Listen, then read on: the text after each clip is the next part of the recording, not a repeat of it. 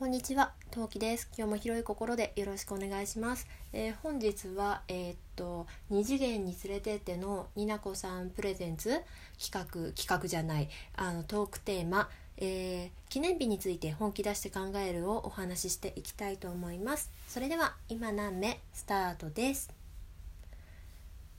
はい、えー、話していきたいと思います。まあこの話をするにあたって、えー、昨日パパに、えー、パパにとってのあの記念日とは何ぞやって聞いてみたんですね。そしたらパパはやっぱ結婚記念日かな。あとは付き合った日の記念日がまあパッと思いつくかな。ということでした。はい。でえー、っと付き合った日の記念日が、えー、9月9月じゃない全然違う。6月の10日、えー、結婚記念日の方が6月の28日になるんですけど、うん。えーと、私はですね1年目を残してというか1年目以外は実は全部忘れたふりをしています。まあ付き合った年数が7年くらいだったわけなんですけど、まあ、7年の中で忘れてたガチ忘れっていうのもなくはないんだけどなんだけど実はちゃんと覚えててで毎年忘れたふりを実はしています。はい。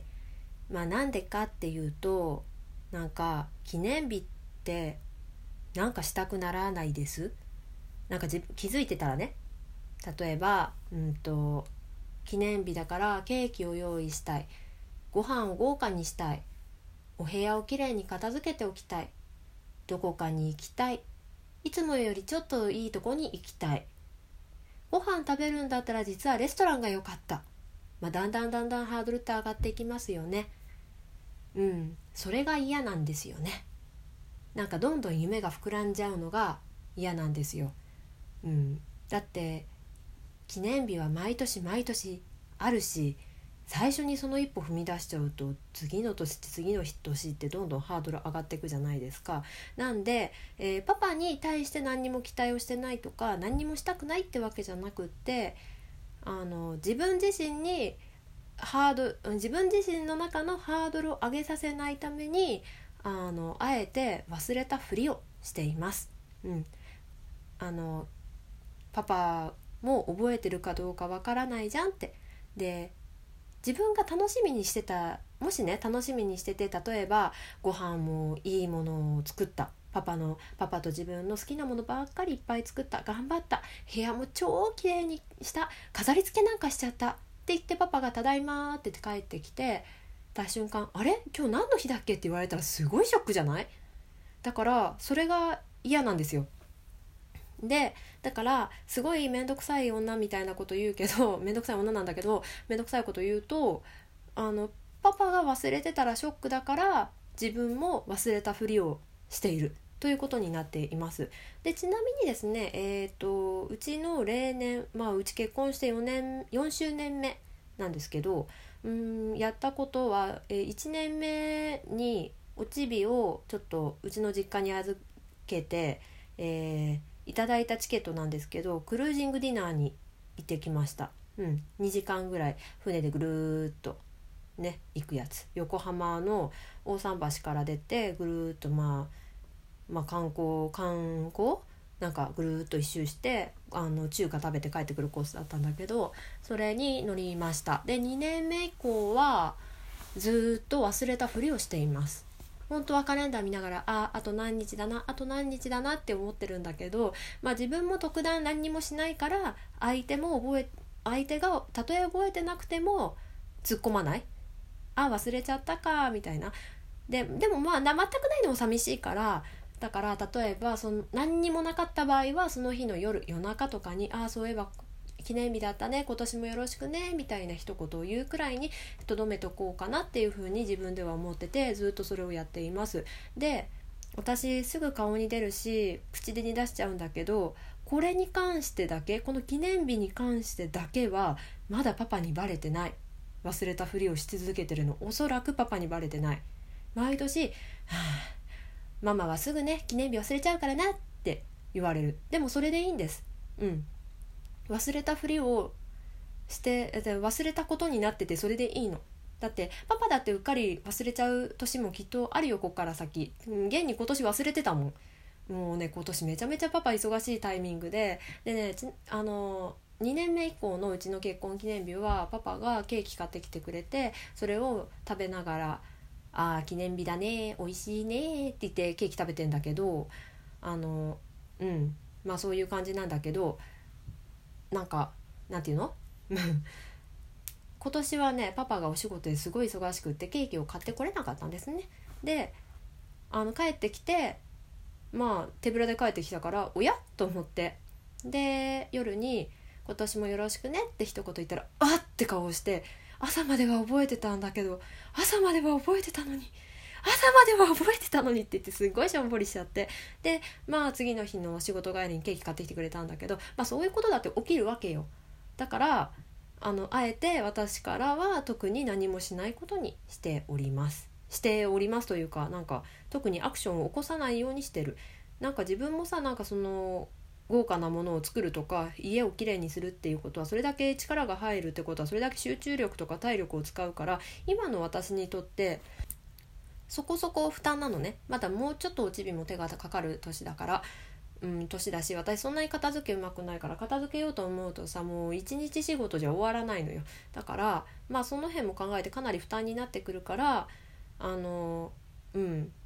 そう自分にも相手にも負荷にならない負荷がかからないようにあの忘れたふりをしております。まあちょっとパパに対してはちょっとパパからしたらねうんちょっと寂しいかもしれないんだけど本当は忘れてないんだけどね。うん忘れたことにしています。はい。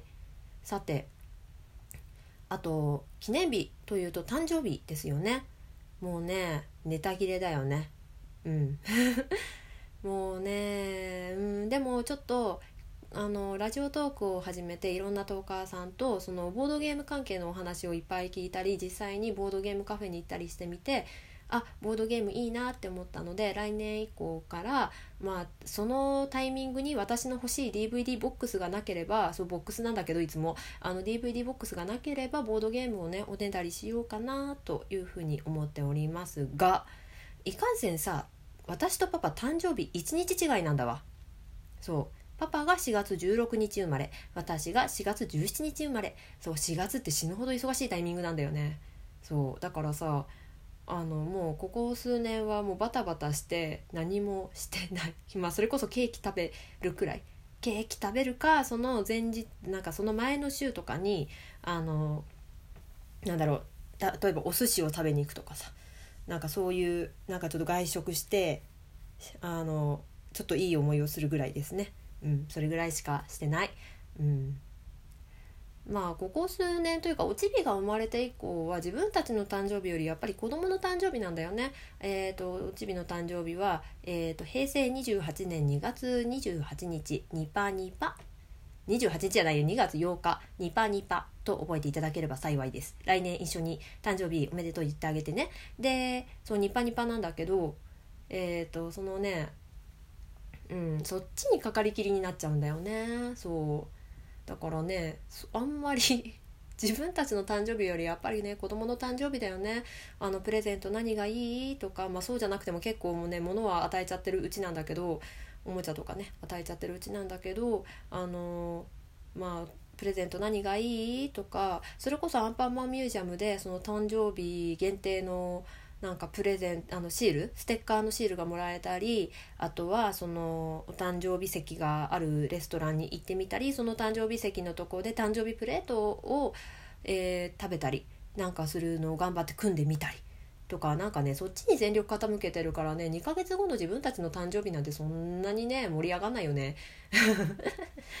うんそうですねで学生時代のその付き合ってた頃もね4月ってさお金ないんだよね あの大学生をやったことある皆さんまああれだなあとねあれかなえっ、ー、と私は経験がないからわからないんだけどとりあえず4月で学生で自分自腹でいろいろ買わなきゃいけなかった皆さん覚えがあると思うんですけどあの4月って基本的にさ大学も忙しいしさ学校も忙しいしさテキスト買わなきゃいけないじゃん。自分が習う授業とかの。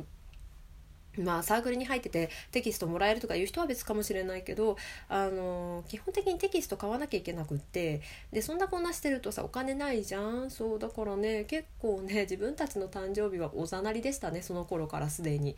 うん、まあまあ、さっきも言ったように一日違いだからまあ日日をまたぐ時は一緒にいようかくらいでしたね、うん、まあケーキは食べたけどねその頃から。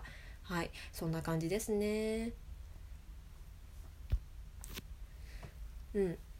さてそんなわけで記念日について本気出して考えてみました。はい。では他の方々の記念日配信ガツガツ聞いていきたいと思います。皆さんもぜひ聞いてみてくださいね。それではまた次回の配信でお会いしましょう。またね何名？